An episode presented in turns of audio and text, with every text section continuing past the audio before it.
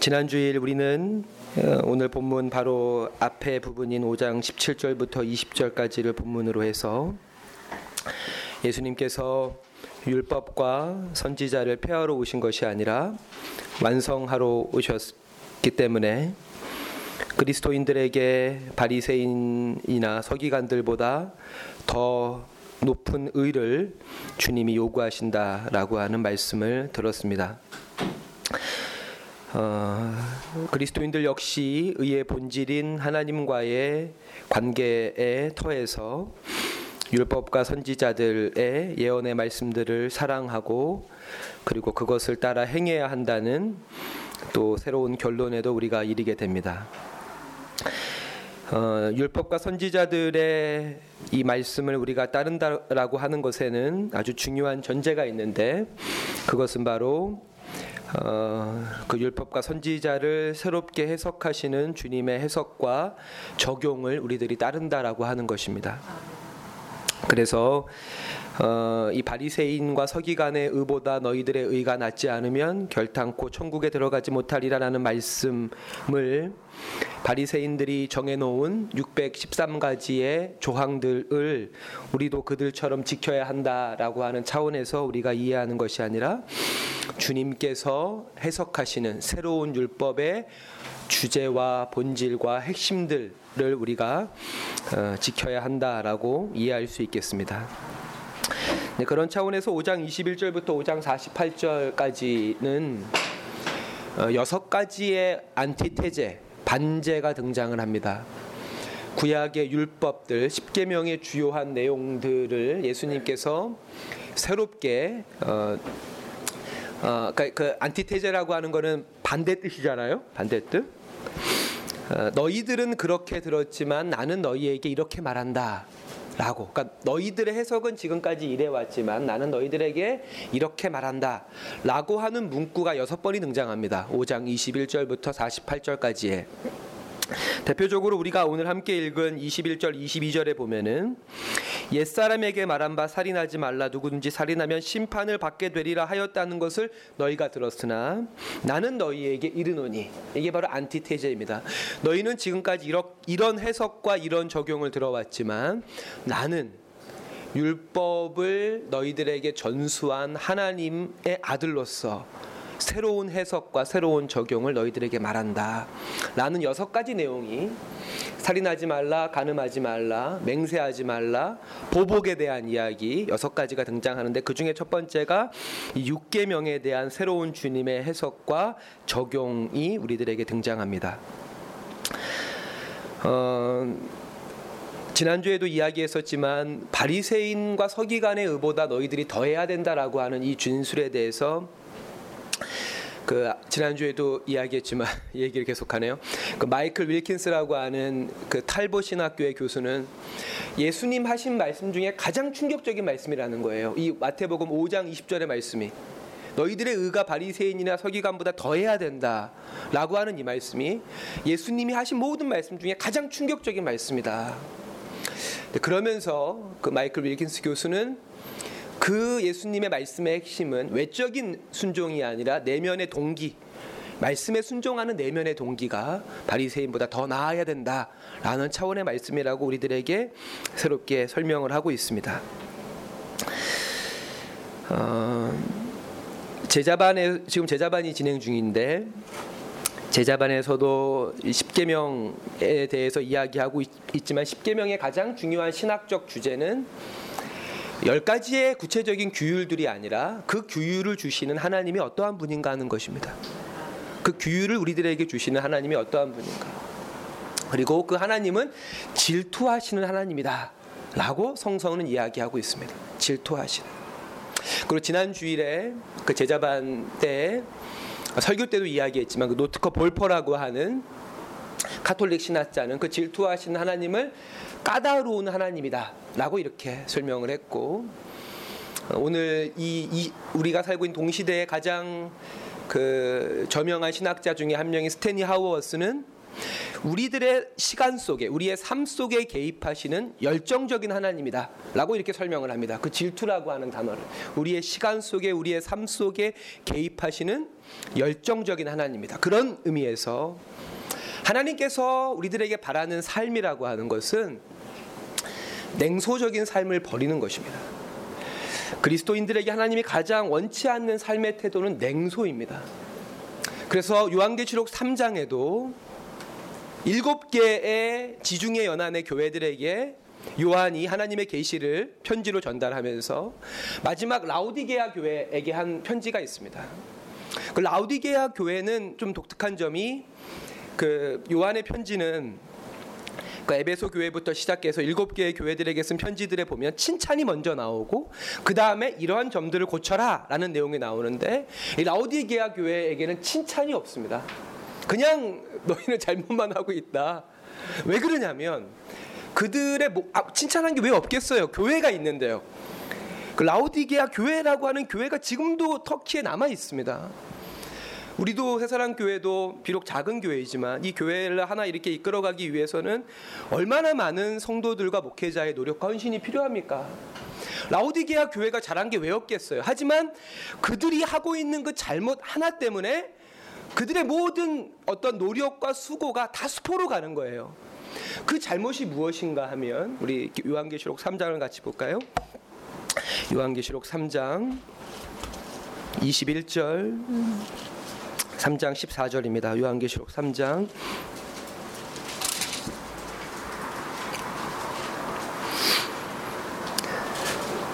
14절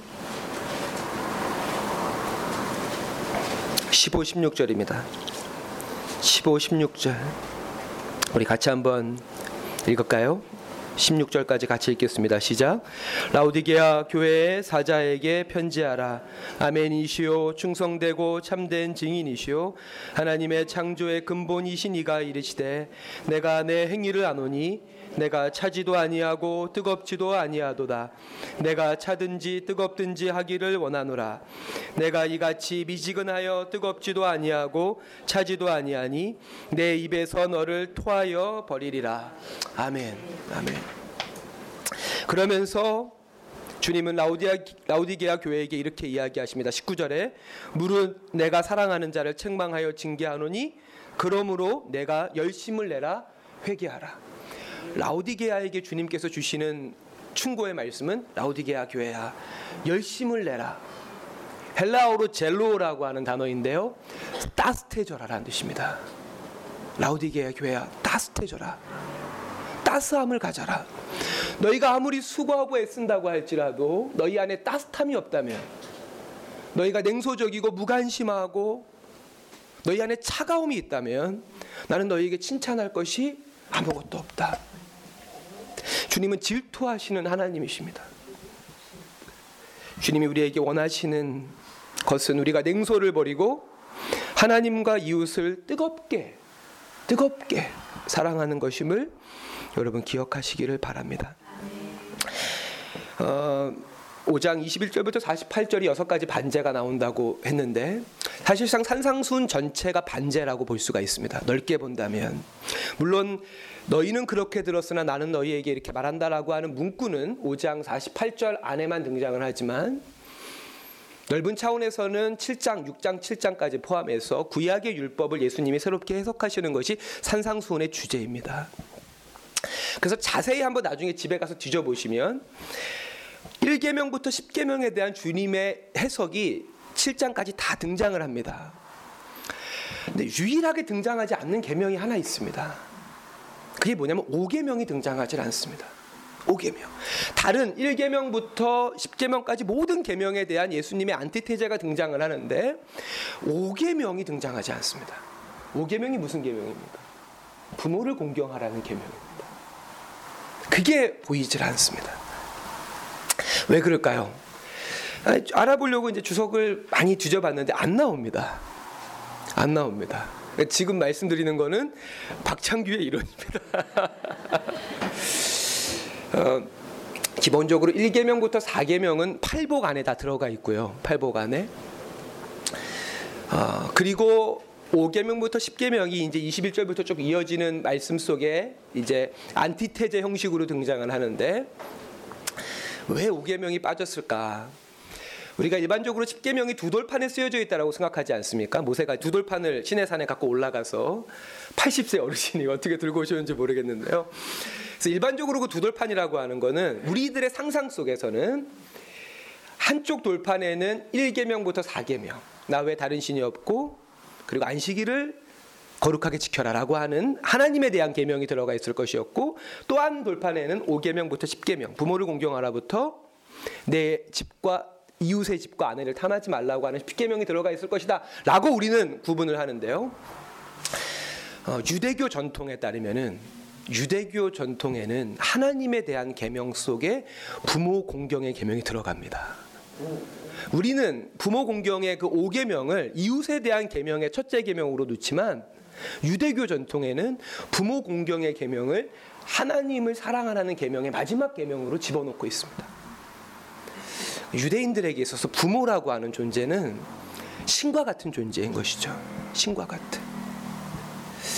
또 하나 아주 중요한 것은 그 부모 공경이라고 하는 계명이 두 계명을 연결짓고 있다는 겁니다. 1계명부터 4계명의 주제가 뭡니까? 하나님을 공경하라입니다. 5계명부터 10계명의 주제가 무엇입니까? 이웃을 공경하라입니다. 공경이라고 하는 주제가 10계명의 주제라고 하는 겁니다. 부모를 공경하듯이 이웃을 공경해라. 하나님을 공경하듯이 이웃을 공경하라. 이것이 6계명부터 10계명 살인하지 말라부터 탐하지 말라라고 하는 이웃에 대한 계명의 핵심적인 주제라고 하는 것이죠. 오늘 우리가 함께 읽은 5장 21절부터 22절의 말씀은 굉장히 무서운 말씀이죠. 어, 예수님의 이 6계명에 대한 재해석은 우리들에게 굉장히 큰 부담이 됩니다. 예수님은 형제에게 분노하는 자 그리고 형제에게 라가 라고 하는 자, 형제에게 미련한 놈이라고 하는 자들은 심판을 받고 공회에 잡혀가게 되고 지옥불에 들어가게 될 것이다 라고 우리에게 말씀을 하십니다. 어, 그 우리 시대 20세기에 아주 유명한 기독교 작가 중에 C.S. 루이스라고 하는 사람의 영광의 무게라고 하는 설교가 있습니다. The Weights of Glory라고 하는 설교가 있는데요. 그 설교의 내용에 이러한 내용이 있습니다. 우리들이 우리들에게 그리스도인들에게 이웃의 영광을 촉진할 수 있도록 우리들의 삶의 패턴을 형성할 것을 C.S. 루이스는 요청하면서 오직 인간만이 질 수 있는 내 이웃의 영광의 무게와 짐을 내 어깨 위에 매일 올려놓아야 한다. 그리하여 내 교만의 등을 부서뜨려야 한다. 라고 C.S. 루이스는 그리스도인들에게 요청합니다. 이웃의 영광의 무게를 어깨에 지고 그래서 내 삶 속에 가득한 교만함을 부서뜨려라. 이웃을 공경하라는 것이죠. 그들의 영광의 무게를 어깨에 지라는 것입니다. 지난주 설교에서도 스테니 하워워스의 이야기를 여러분들에게 나눴습니다. 우리가 우리를 지으신 창조주를 알게 될 때라야 비로소 우리의 이웃이 하나, 하나님의 창조물임을 알게 되어 그들을 진정으로 사랑하게 된다. 라고 스테니 하워워스는 이웃 사랑의 중요성을 우리들에게 말하고 있습니다. 지난 주일에 설교한 대로 하나님과의 관계 안에서 모든 인간이 하나님의 피조물임에 눈을 뜨게 되는 것이 의로움의 시작입니다. 그래서 모든 종류의 폭력과 살인의 궁극적 대상은 하나님이시죠. 왜냐하면 그들의 창조주이기 때문에 그런 것이죠. 그래서 우리가 행하는 모든 살인과 모든 폭력은 이웃에 대한 살인과 폭력이 아니라 폭언이 아니라 궁극적으로는 그들을 지으신 하나님에 대한 폭력이고 하나님에 대한 폭언이고 하나님에 대한 살인이라고 하는 것입니다. 그렇기에 살인하지 말라라는 이 계명에 순종할 수 있는 유일한 길은 이웃을 공경하는 것밖에 없습니다. 이웃을 공경하는 것밖에 없습니다. 다행히도 오늘 본문의 원어는 우리가 읽은 내용하고는 약간의 차이가 있습니다. 그 22절에 보면은 나는 너희에게 이르노니 형제에게 노하는 자마다라고 되어져 있는데요. 그 사이에 이유 없이라고 하는 원어가 들어가 있어요. 사실상 형제에게 노하는 자마다 심판을 받게 된다라고 하는 말씀에 형제에게 이유 없이 노하는 자마다 심판을 받게 된다라는 그 이유 없이라고 하는 아, 쉼터가 있습니다. 이유가 있으면 괜찮다라는 거예요. 이유 없는 분노, 습관적이고 본성적인 분노는 내가 용서하지 않겠지만 이유 있는 분노에 대해 왜냐하면은 복음서에 보면 예수님의 노여움이 여러 번 등장합니다. 다행히 성경 저자들이 그것을 두 가지로 나누는데요. 분노와 노여움으로 구분하는데 마태복음 21장에도 예수님이 예루살렘 성전에 들어가셔서 성전에서 장사하고 있는 이들을 향해서 분노하시죠. 그럼 예수님도 이 말씀대로 하면 심판을 받으셔야 되는 거니까요. 그리고 심판을 받게 되고 공회에 잡혀가게 되고 지옥불에 들어가게 되리라라고 하는 단어 앞에도 헬라어로 하면 에코노스라고 하는 단어가 들어가 있는데요. 그 단어의 뜻은 위험이라고 하는 단어입니다. 그러니까 심판의 위험에 빠질 수 있고 공해의 위험에 빠질 수 있고 지옥불의 위험이 너희들에게 가까이 온다. 그런 삶을 지속적으로 살다 보면 심판과 공의 재판과 지옥불의 고통을 면하지 못하게 될 것이다. 라는 그 위험이라고 하는 에코노스라고 하는 단어가 이 본문 속에 들어가 있기 때문에 그리고 아주 재미있는 표현인데요. 여기 마지막에 예수님이 미련한 놈이라고 하면 지옥불에 간다고 했잖아요. 이 미련한 놈이 헬라어로는 모로스라고 하는 단어인데 예수님이 이 단어를 실제로 쓰셨어요. 예수님이 마태복음 23장 17절에 바리새인들의 죄악을 언급하면서 어리석은 맹인들이여 라고 하는데 그 어리석다라고 하는 단어가 원어로 보면 미련한 놈, 모로스라는 단어입니다. 그럼 예수님이 지옥불에 가신다는 건데요. 그러니까 이 말씀을 문자적으로 그대로 적용해서는 안 된다는 거죠. 누가 나한테 미련한 놈이라고 얘기하면 어, 너 지옥 가겠네. 이런 식으로 그런 식으로 이렇게 이해해서는 안 되는 것이고 이 말씀이 우리에게 주는 의미가 있다라고 하는 것이죠. 그것을 조금 더 이렇게 넓은 원으로 접근하기 원하는데요. 먼저 사도들의 해석입니다. 이 말씀이 굉장히 분분한 논쟁을 낳았을 것이고 예수님의 사도들마다 이 말씀에 대한 해석을 새롭게 정의를 내리고 있습니다. 사도 요한은 어떻게 이 말씀을 정의하고 있을까요? 요한복음 요한 1서입니다. 요한 1서 3장 15절. 요한 1서 3장 15절.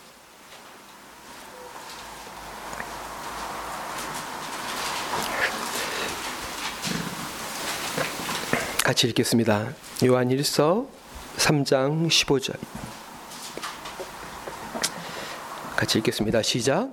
그 형제를 미워하는 자마다 살인하는 자니 살인하는 자마다 영생이 그 속에 거하지 아니하는 것을 너희가 아는 바라. 아멘. 그 형제를 미워하는 자마다 살인하는 자다라고 요한도 외면적으로 봤을 때는 상당히 비슷한 말씀을 우리에게 전해주고 있지만 그 형제를 미워하다라고 하는 헬라어가 미세오라고 하는 단어입니다. 그리고 이 미세오라고 하는 단어는 예전에 제가 여러분들에게 한번 설명했었는데요. 덜 사랑하다라는 뜻입니다. 미워하다가 아니라 덜 사랑하는 게 살인이다라는 거예요. 다른 말로 하면 차별이 살인이다라는 뜻입니다. 요한은 이 말씀을 그렇게 해석을 했습니다. 미움보다 더 나쁜 것이 차별이죠. 차별이 사람을 죽입니다. 편애가 사람을 죽입니다. 오늘날의 대한민국 청년들이 요구하는 것은 무엇입니까? 공정한 사회입니다. 공평한 사회입니다. 금수저, 흑수저가 나뉘어지는 사회가 아니라 우리 모두가 사람다운 대우를 받는 사회를 요구하고 있습니다.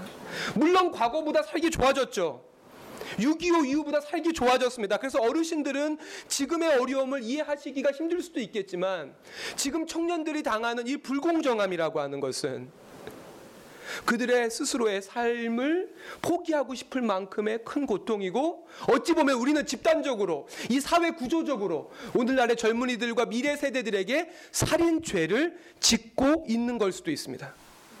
차별이 우리의 인격 속에 차별이 우리의 성품 속에 더 나아가서 이 구조와 이 사회 문화와 분위기 속에 자리 잡는 것은 기성세대로서 살인죄를 구조화시키고 이 사회 문화 속에 고착화시키는 죄일 수도 있다라고 하는 사실을 꼭 기억하셔야 합니다. 설교 후에 예배 후에 여러분들에게 종이를 한 장씩 드릴 겁니다. 2014년 4월 16일 세월호 사고가 났고 선실 3층부터 5층까지 중에 교사들 세월 단원고 교사들은 5층에 머물렀습니다. 5층에 학생들은 3층에 있었고요. 5층은 빠져나오기 가장 좋은 장소였습니다. 그 세월호 사망자 중에서 가장 사망률이 높은 직업군이 교사입니다. 교사들은 탈출하기 쉬운 5층에 있었음에도 불구하고 사고가 나자 아이들을 구하려고 전부 다 3층으로 내려갔고 대부분 구명조끼를 입지 못한 채 시신으로 수습이 되었습니다. 근데 그 선생님들 중에 두 명, 2학년 3반 김초원 선생님, 2학년 7반 이지혜 선생님 물론 돌아가셨지만 기간제 교사라는 이유로 순직 인정을 받지 못하고 있습니다. 지금까지도 지금도. 작년에 이들의 부모가 정부를 향해서 행정 소송을 냈습니다. 우리는 보상금을 요구하는 것이 아니라 차별받지 않게 해달라. 교사로 죽었고 아이들을 구하기 위해서 탈출할 수 있는 5층에 있었음에도 불구하고 3층에 내려가서 아이들과 함께 죽었는데 순직이 안 된다는 것은 너무 가슴이 아프다. 죽어서도 차별을 받는 여러분 차별이 살인입니다. 차별이 우리의 자녀 또 우리가 직장에서 만나는 모든 사람들, 우리의 이웃들, 그들의 재산, 그들의 능력, 그들의 외모, 그들의 인종, 그들의 종교, 어떤 것을 가지고도 그들을 차별한다면 주님께서 우리에게 말씀하시는 이 살인죄에 대한 심판을 우리가 면하기 어려울 것입니다. 바울은 이 말씀에 대해서 이렇게 해석을 합니다. 에베소서 4장인데요. 나중에 한번 이번 주 중에 시간이 있으시면 에베소 4장을 한번 읽어 보십시오. 4장 4장 어, 전체를 한번 읽어 보시는데요. 특별히 4장 22절부터 32절까지의 내용은 바울이 십계명을 재해석하는 겁니다. 바울이 그래서 요 22절부터 32절까지 본문을 펼쳐 놓으시고요. 각각의 본문들이 몇 계명과 연결되는 것을 한번 이렇게 해 보셔요. 굉장히 재밌어요. 저만 재밌는 건 아니겠죠. 재밌습니다. 어, 바울은 일단 그 서, 서, 선언하죠. 선언하죠. 4장 22절에 너희는 유혹의 욕심을 따라 썩어져가는 구습을 따르는 옛사람을 벗어버리고 오직 너희의 심령이 새롭게 되어 하나님을 따라 의와 진리의 거룩함으로 지으심을 받은 새 사람을 입으라 새 사람을 입어라 라고 바울이 선언하면서 그 25절부터의 내용은 10계명에 대한 재해석입니다. 특별히 6계명을 어떻게 해석하고 있냐면 6장 4장 26절입니다. 4장 26절을 같이 한번 읽겠습니다. 시작. 분을 내어도 죄를 짓지 말며 해가 지도록 분을 품지 말고 마귀에게 틈을 주지 마라. 라고 우리에게 말씀합니다. 분을 낼 수 있다. 하지만 분을 내도 죄는 짓지 말고 분이 하루 해가 넘도록 가지 않도록 해라. 그것은 마귀에게 틈을 주는 것이다. 여기서 그치지 않고 사도 바울은 29절에 이렇게 이야기합니다. 왜 예수님이 라가나 미련한 놈이라고 하지 말라 그러셨으니까요. 29절에 같이 읽겠습니다. 시작. 무릇 더러운 말은 너희 입 밖에도 내지 말고 오직 덕을 세우는데 소용되는 대로 선한 말을 하여 듣는 자들에게 은혜를 끼치게 하라. 하나님의 성령을 근심하게 하지 말라. 그 안에서 너희가 구원하는 구원의 날까지 인치심을 받았느니라. 아멘. 굉장히 재밌는 표현인데요. 분을 하루가 넘도록 품지 말라. 왜냐하면 그 일을 하게 되면 너희가 마귀에게 틈을 주는 거기 때문에 그렇다. 이 분이 마귀의 통로가 된다는 것이고 그리고 29절에서도 더러운 말을 내지 말라. 왜냐하면 성령이 근심하신다는 거예요. 이건 사도 바울의 개인적 경험이라고 저는 생각이 됩니다. 어떤 신학적 문고가 아니에요. 분노가 하면 마귀가 들어온다. 그래서 마귀 막 분노하는 사람 같이 마귀 들었다. 옛날에 제가 많이 분노했잖아요. 그래서 저 스스로 막 그런 자책들을 많이 했거든요. 근데 마귀 들었나? 이건 사도 바울의 개인적인 내가 분노하고 더러운 말을 내면 내 안에서 성령이 탄식하시고 근심하신다라고 하는 개인적 신앙의 간증을 우리들에게 나누고 있는 것입니다. 그리고 그 뒷부분에 31절입니다. 31절에도 31절 32절을 같이 한번 읽을까요? 시작. 너희는 모든 악독과 노함과 분냄과 떠드는 것과 비방하는 것을 모든 악의와 함께 버리고 서로 친절하게 하며 불쌍히 여기며 서로 용서하기를 하나님이 그리스도 안에서 너희를 용서하심과 같이 하라. 아멘. 아멘. 그 사도 바울의 분노에 대한 최종적인 어떤 우리들을 향한 요구는 서로 용서하라입니다. 용서하라. 그러니까 예수님은 분노하지 말라고 하셨지만 마지막 예수님의 해석인데요. 노하지 말라라고 하는 이 단어 올기조라고 하는 단어인데 노하지 말라라는 뜻도 있지만요. 노하게 하지 말라라는 뜻이 있어요. 그 단어 속에. 아니 노하지 말라뇨. 제가 날 이렇게 화나게 하는데요. 우리 막 그럴 때 있잖아요. 노하게 하지 말라. 라는 주님의 해석입니다. 상대방을 화가 나게 하는 것도 죄라는 것이죠. 자극하고 격분시키는 것도 죄라고 하는 것입니다. 상대방의 화를 돋구면서 상대방이 분노했을 때, 어? 예수님 말씀 어겼네. 라고 해서는 안 된다라고 하는 것입니다. 그래서 예수님이 이것을 자기 자신에게 적용한 것이 마태복음 18장입니다. 1만 달란트의 비유와 100데나리온의 비유가 등장하지 않습니까? 한 사람이 지금 우리 돈으로 환산하면 몇 천억에 달하는 빚을 탕감받았습니다. 주인에게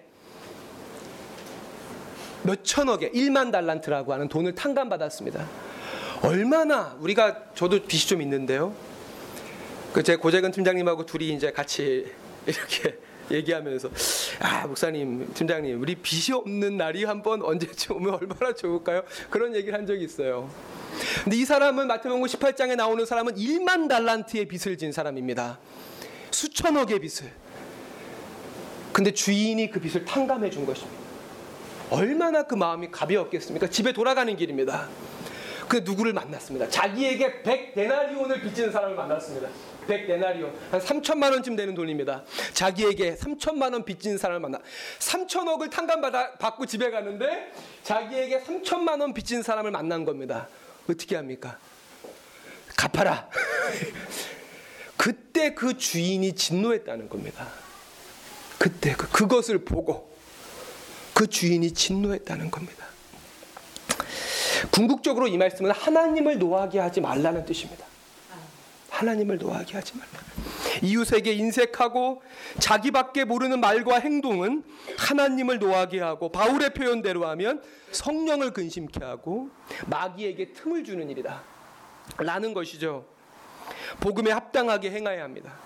하나님과의 깊은 관계 안에서 우리가 아까 찬송했다시피 주님이 우리의 삶 속에 주시는 그 구원과 평화 로 인해서 여러분의 이웃들을 존귀하게 대하고 그들에게 관대하고 그들에게 인색하지 말아야 됩니다. 아멘. 우리가 주님께로부터 그 영원한 구원을 받았음에도 불구하고 이웃이 나에게 주는 작은 피해와 고통에 대해서 우리가 민감하다면 하나님은 우리를 향해서 분노하게 될 수 있다라고 하는 것이죠. 라가라고 하는 자 헬라어로 흐라카라고 하는 단어인데요. 머리가 텅 빈 놈이라는 뜻입니다. 영어로 하면 emptiness입니다. 우리로 말하면 돌대가리. 돌대가리. 그런 뜻입니다. 무가치한 놈, 머리가 텅 빈 놈, 무익한 놈, 메마른, 황폐한, 가난한, 별 볼 일 없는, 아름답지 않은, 선하지 않은, 사악한, 잡스러운, 경박한, 방탕한 이란 뜻이 바로 이 라카라고 하는 뜻입니다. 라가라고 하지 말아라. 저는 이 말씀을 준비하면서 예수님이 라가였거든요. 사람들이 예수를 라가라고 생각을 했습니다. 나다나엘 빌립이 나다나엘에게 빌립이 예수를 만나고 요한복음 1장에 자기 친구 나다나엘에게 복음을 전하죠. 율법과 선지자가 약속한 메시아가 오셨다. 근데 나사렛 사람이다. 나 그랬더니 나, 나다나엘이 뭐라 그럽니까? 나사렛에서 무슨 선한 것이 날 수 있느냐? 나사렛 출신은 다 락하다. 라는 겁니다. 나사렛에는 아가도스, 선한 것이 없다. 아름다운 것이 없다. 귀한 것이 없다. 존귀한 것이 날 수 없다. 예수님의 삶이 락하였습니다. 그래서 저는 여러분들에게 유대교 그리스도인들이 자신을 부르는 말은 크리스찬이 아니라 노쫄이라고 했잖아요. 노쫄이 노조리의 뜻이 무엇입니까? 나사렛 사람이란 뜻이었거든요. 초기 교회 때 그리스도인들을 일컫는 말이 뭐였냐면 노조리였습니다. 나, 나사렛 사람들이다. 저 사람들. 물론 출생지는 달랐겠지만 그들이 십자가의 길을 걷고 사람들의 평판이라 아니라 하나님의 뜻을 따르고 이 세상의 부와 영광이 아니라 하나님과 함께 고난 받기를 즐겨했던 사람들이었기 때문에 당시에 그리스도인들을 향한 세상 사람들의 말은 노조리들이다. 나사렛 사람들이다. 아름다운 것이 없다. 선한 것이 없다라는 것이죠. 살인하지 말라는 육계명 계명을 우리가 진정으로 실현할 수 있는 것은 우리가 락하가 되는 겁니다. 주님을 낙하라고 다른 사람에게 부르지 말라라는 문자적 의미로도 우리가 이해할 수 있겠지만 더 궁극적으로는 참된 십자가의 길을 걸어라. 그것 외에는 이웃을 향해서 낙하라고 부르지 않는 길이 없다라고 하는 겁니다. 고난의 길, 십자가의 길, 세상의 영광의 길이 아니라 하나님의 길을 걷는 것 외에는 이 세상의 패러다임, 폭력과 살인과 경쟁이라고 하는 패러다임에서 벗어날 방법이 없다. 그럴 바에야 살기 위해서 영원한 영광을 위해서 고난의 길, 십자가의 길을 걸어라. 너희들이 낙하라고 부름을 받아라. 이것 외에는 없다. 이거 외에는 육계명을 이룰 수 없다라고 하는 겁니다. 그 미련한 놈이라고 하는 노조스라 모조스라고 하는 단어 역시 마찬가지죠.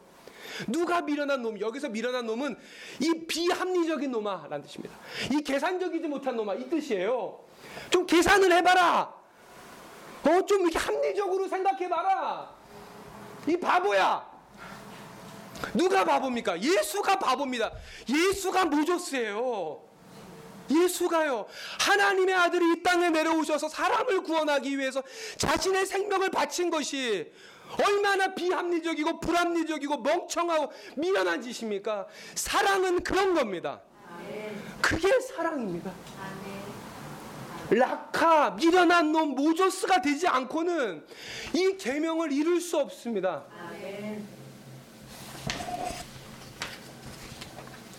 시편 22편 6절에 사도 바울이 이렇게 다윗이 이렇게 노래합니다. 나는 벌레요 사람이 아니라 사람의 비방거리요 백성의 조롱거리입니다. 시편 69편 8절에도 나는 나의 형제에게서 객이 되고 나의 어머니는 자녀에게서 낯선 사람이 되었나이다.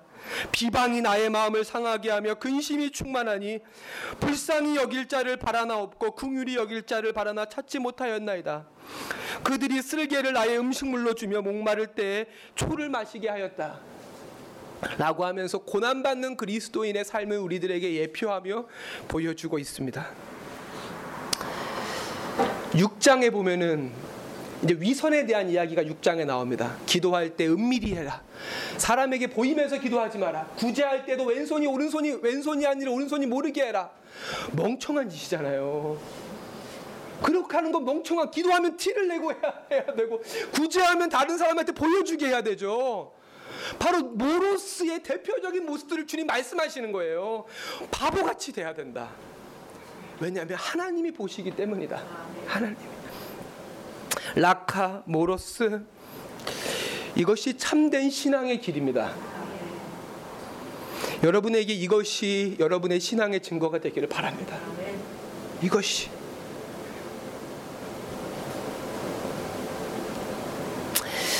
설교를 마무리하면서 신영복 선생님의 이제 돌아가신 지 1년쯤이 됐는데 신영복 선생님이 남긴 그분의 뭐 여러 가지 사상들이 있죠. 대표적인 두 가지가 어, 석과 불식이라고 하는 씨를 맺는 그러니까 열매를 맺는 씨는 먹지 말아야 된다. 아무리 힘들어도 열매를 맺는 씨는 남겨두어라. 석과 불식입니다. 또 하나는 하방연대입니다. 하방연대. 낮은 곳에서 만나자. 상방연대가 아니라 하방연대. 사랑하는 성도 여러분. 우리가 일주일에 한 번씩 이렇게 만나는데요. 여러분이 일상 속에서 섬김과 겸손의 자리에 있다면 우리는 만나고 있는 것입니다.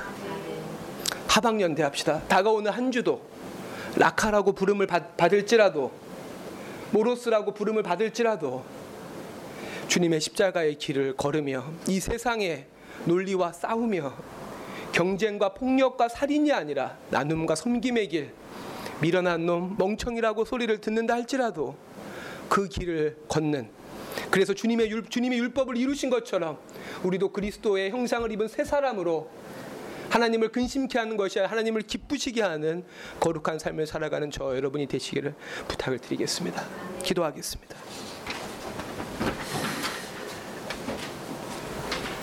하나님 아버지 주님이 우리에게 주신 말씀 저희들이 한 주 동안 귀하게 여기며 살인하지 않는 자로 사는 것이 아니라 진정 섬기고 사랑하며 주님의 율법을 이루는 주님의 뜻을 이루는 거룩한 주님의 백성들 저희들 모두 되게 해 주옵소서. 감사드리며 예수님의 이름으로 기도합니다. 아멘.